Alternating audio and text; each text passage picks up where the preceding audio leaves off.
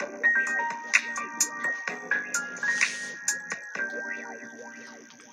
い、えー、新聞赤旗を読んでみた。2021年3月20日土曜日の新聞赤旗から読んでみたいと思います。一面の大規模検査、国は本気でと。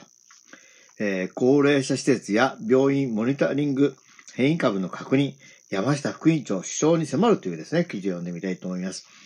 新型コロナウイルスを封じ込めるために大規模検査を拡充する。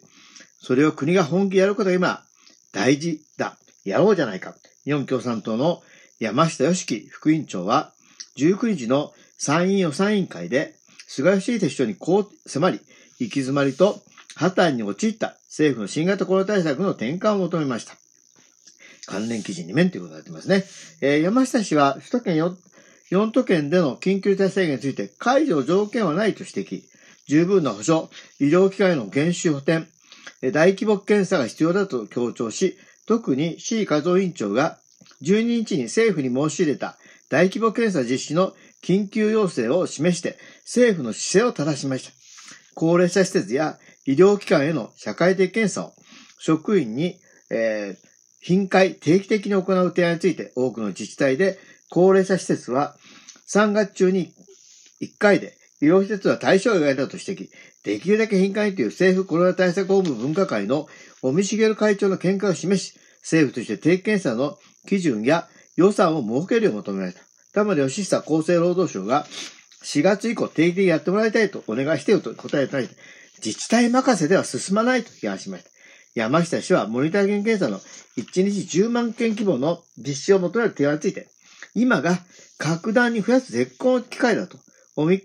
会長の見解を紹介。西村経済担生担当省は、まずは1日1万件目指すとしか答えませんでした。ダメじゃん。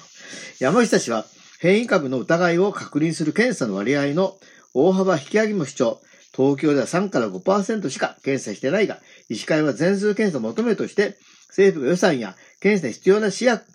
を十分に提供するよう求めました。三つの提案に対し、菅首相は方向性ほぼ一緒だ。だが量が違うと止め、山下ぜひ量の拡大をせ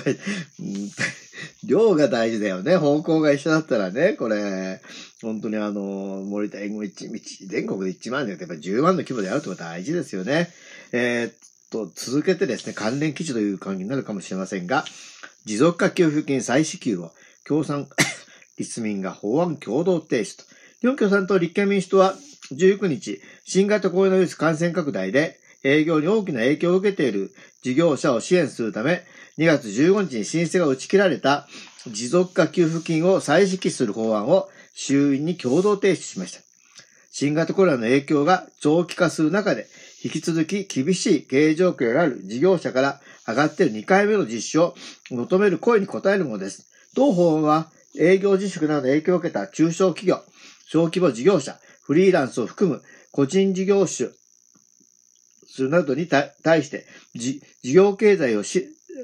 事業継続を支援する持続化給付金を再再支給するもの。一度受給した事業者も対象とし、給付要件の緩和や対象拡大、事業規模に応じた加算措置、申請と審査の改善なども提起しています。野党が提出した2021年度予算案の組み替え案で再支給を求めていました。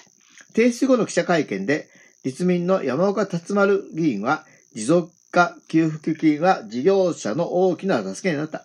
苦しむ事業者を救うために再支給に向けて全力を尽くすと語りました。日本共産党の笠井明議員は、これまでの持続化給付金について、受けるべき人が受けられなかったという課題もあると指摘。事業実態を見て、そこに寄り添う姿勢を取るかどうかが決定的だと強調しましたと。これ大事なことですね。ということで、ここまでお聞きいただきありがとうございました。